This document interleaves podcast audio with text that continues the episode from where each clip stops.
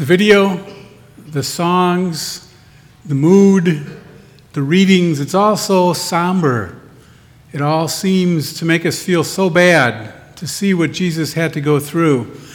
It almost strikes us as being this tragedy that we're watching unfold, like we want to reach out and stop it, to do something, to make it all go away, but we can't do it.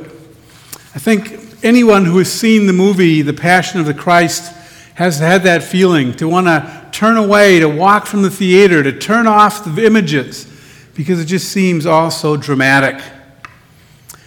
The rock opera musical Jesus Christ Superstar has played on stages and in movie theaters since 1971. Written by Andrew Lloyd Webber and Tim Rice, it depicts the last week of Jesus' life from Palm Sunday to Good Friday. The depiction, however, is based only loo- loosely on what the Bible tells us. In many places, it deviates quite a lot from the story the Bible tells about Jesus' death. For example, in this musical, Jesus is portrayed as not being in control of the events that swirl around him. He is swept away by political and social forces that he can't not only control, but even understand. In a messianic fervor, the crowds on Sunday hail him as a superstar, and by Thursday are calling for his death. In Jesus Christ Superstar, the character Jesus is caught up in forces beyond his control, and sadly and ultimately, he finds himself nailed to a cross. That narrative fits well the genre of theater known as tragedy.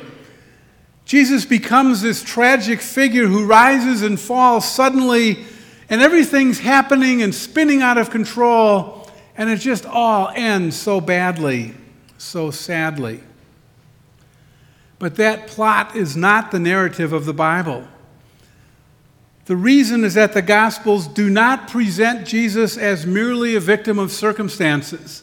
They don't present him as one that we should feel bad about. They don't present him as one that we want to reach in and stop the story and give it a different ending. You see, Jesus' suffering and death is purposeful. The gospel accounts tell us that Jesus is really the only one who is in control. The crowds, the priests, the disciples, even the Roman governor Pontius Pilate stumble around in confusion. But Jesus alone walks calmly and confidently through the story to the cross. He deliberately and intentionally journeys to his death because that is the culmination, that is the end, that is the apex of his mission. The Bible makes very clear that Christ's passion, his suffering and death, were not an accident. The whole objective of his life, the whole goal of his mission, was to become the sacrificial victim who could offer his life as a substitute and as a sacrifice for others. The Son of God has come into the world to bring fulfillment to God's purposes.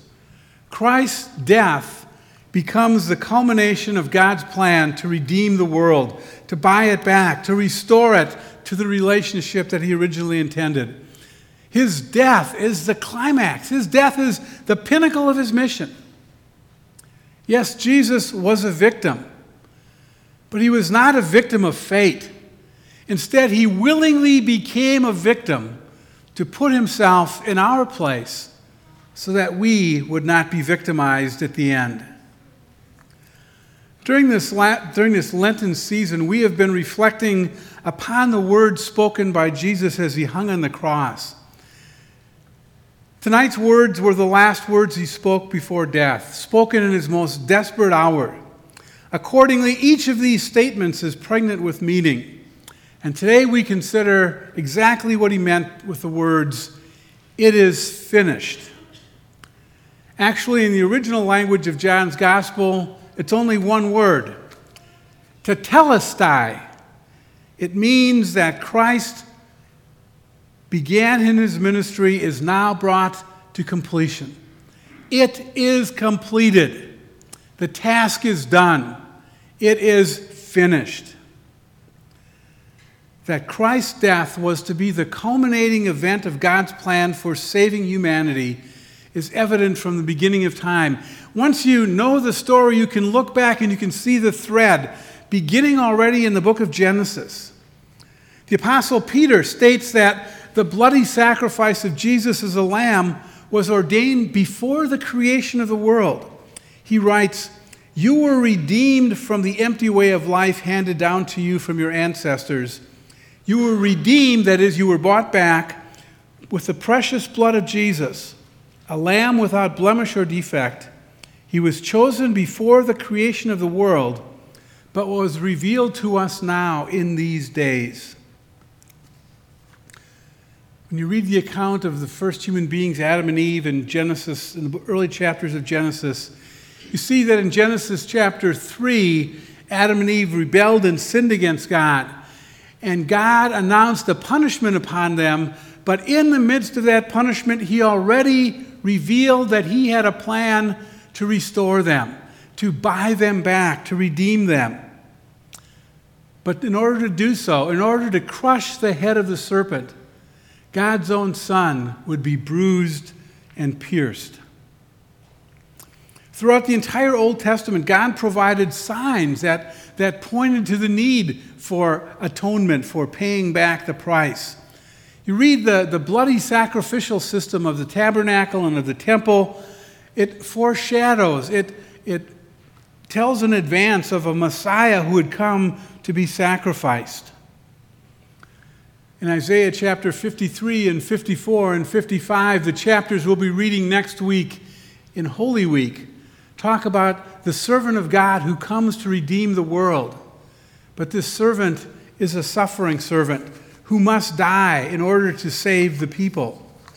The prophet Zechariah in the Old Testament envisions the rejection and torture that would come to this suffering servant Messiah. All of it part of God's plan to accomplish the redemption of the world. So when the time came for the promised one to arrive, the destiny of the earth was it was all pre-planned. From the time that uh, the angels came to Mary and Joseph and said that they would bear a son who was conceived by the Holy Spirit. And when they announced it to the shepherds and to the wise men, and the whole story began to unfold, it was all part of a pre arranged plan that God had established. There's a, there's a marvelous passage in Hebrews chapter 10, especially in verses 5 and 7, and it, it envisions a conversation that Jesus, the Son, had with his Father. We read in Hebrews chapter 10, Therefore, when Christ came into the world, he said to his Father, Father, sacrifice and offering you did not desire, but you prepared a body for me. With burnt offerings and sin offerings you were not pleased. So I said, Here I am. It is written about me in the scroll I have come to do your will, O Father.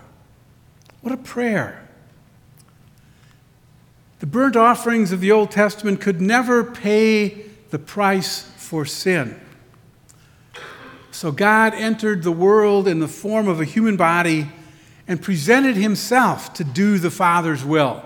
He presented himself as the one who could live the holy life that God had demanded. And then he was the one who offered his life as a sacrificial death to satisfy the demands that God had for justice. All part of a plan, all something that Jesus knew was coming, all something that he willingly took upon himself for you and for me. So it was appropriate that at the beginning of his public ministry, the forerunner of Jesus, John the Baptizer, points to Jesus and said, Behold, the Lamb of God who takes away the sin of the world. A lamb was the sacrificial animal used in the Old Testament. And John recognized that Jesus had come to give his life as a ransom for many. Several times during his final year of ministry, Jesus announced to his disciples what was going to happen. He said that we must go to Jerusalem, and I must suffer many things at the hands of the, of the elders, the chief priests, and the teachers of the law, and he must be killed, but that he would rise again on the third day. Jesus recognized what his mission was all about to give his life as a ransom for many. He even knew that beforehand the means of his death. He told the crowds, When I am lifted up on the earth, I will draw you to myself. So when Holy Week arrives, Jesus willingly offers himself to his enemies for execution. Unlike the tragedy that's spelled out in Jesus Christ Superstar, he is not caught up in forces beyond his control.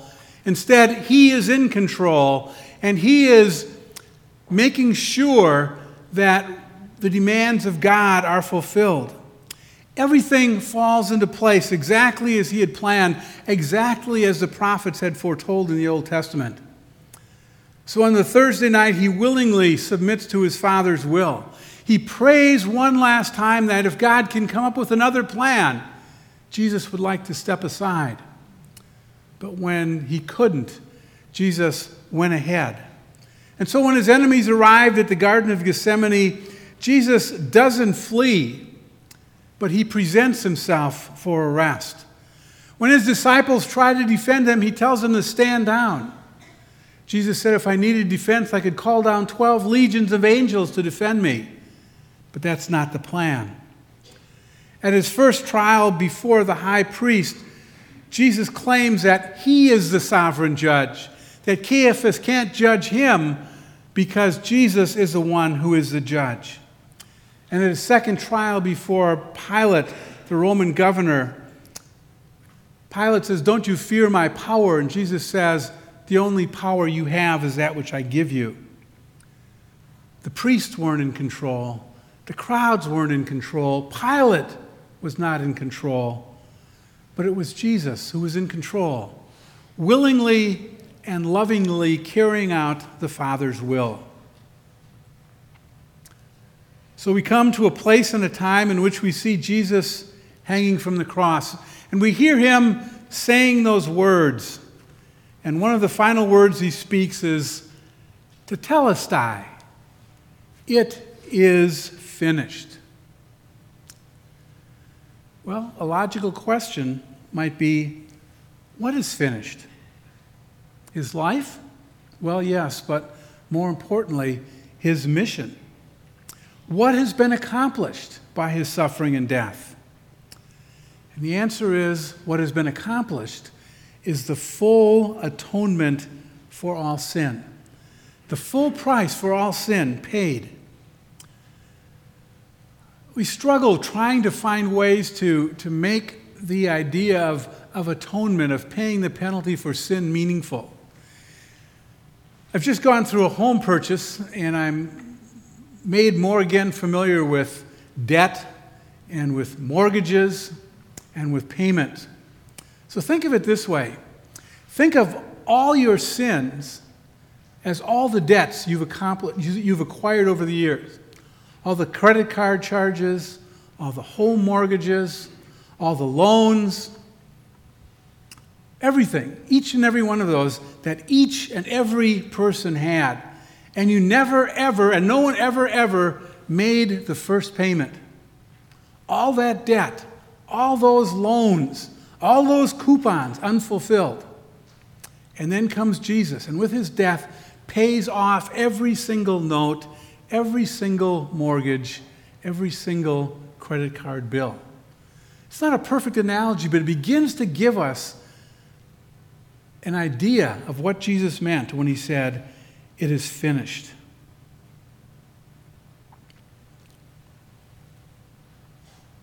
The work of salvation is done once for all. If Christ's mission is accomplished, it has consequences for you and for me. And the implication is, the, the promise is, that the work of our salvation is done once for all. The message of Jesus is these words it is finished. For you, that is the work of your salvation. It's done, completed, stamped, paid in full. It is completed once for all. The writer of the book of Hebrews makes this very clear. Again, in chapter 10, he says, We have been made. That's past, perfect, completed. We have been made holy through the sacrifice of the body of Christ once for all. That passage continues by affirming that Christ offered the sacrifice once for all time. Because by one sacrifice, he has made perfect those who are being made holy, the sons and daughters of God. You begin to hear that. Has been made, has been done, has been completed. It is finished. That's the promise. Your sins have been forgiven. You have been made holy. So, the result of Christ's once for all sacrifice is that you've been forgiven of your sins. You are now declared righteous and perfect in God's sight for the sake of Jesus. His blood cleanses you from your sins. You don't have to earn God's forgiveness, you don't have to earn His favor. It has been done. The Christian writer Malcolm Smith helps us to see the implications of Jesus' finished work.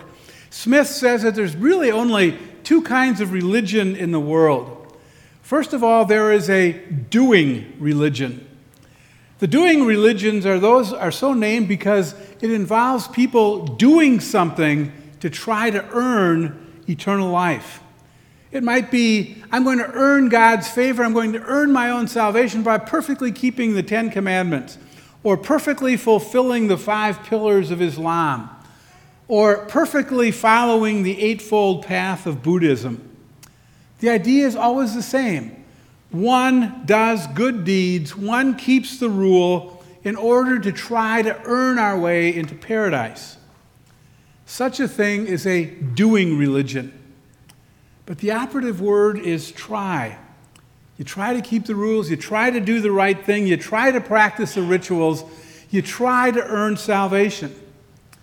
But the problem is, you never know if you've done enough. You never know if you've done the right thing, and you never know if what you did that you thought was right was actually wrong. So the doing religions never achieve their goal. Smith goes on to say that there are doing religions, and then there is the done religion. The religion of true Christianity. It affirms that everything necessary for one's salvation has already been done. Everything has been completed. That's what Jesus meant when he said, It is finished, tetelestai. He has earned your righteousness. He has earned your place before God when God declares you to be innocent, to be holy, to be one of His. He has done it all. In such a done religion, there's no place for you and for me to try to earn our salvation. All that's left for us is to trust what God has done for us. A story is told of a Christian who spent many years trying to convince his friend that Jesus had done everything for his salvation. He emphasized that because of the cross, the work of redemption was finished. But this man's friend would always disagree and say, I know, I know, I know, but I, must do my part. I must, I must, I should, I have to. And he would go on and on and on. Well, one day, that friend, who was an artist, delivered a landscape painting to his Christian friend, a landscape that his friend had commissioned. And so the artist proudly takes this landscape and gives it to his friend and says, Here, here's my finished work. Isn't it beautiful? And the Christian said, Yeah, it's really nice. But you know, I think I'm going to get a brush. I'm going to paint a little more clouds up here. And I think this painting could use a few more trees over here. And how about a lake on this side? And the artist was horrified.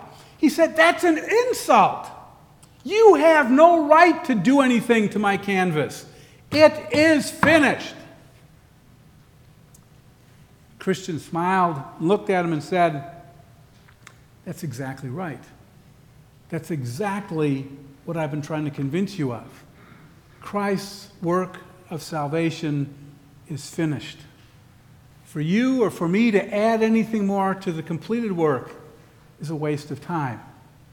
You see, the friend said, it is finished. There's nothing for us to do, nothing for us to earn. It is ours to believe and to trust. And all God's people said, Amen.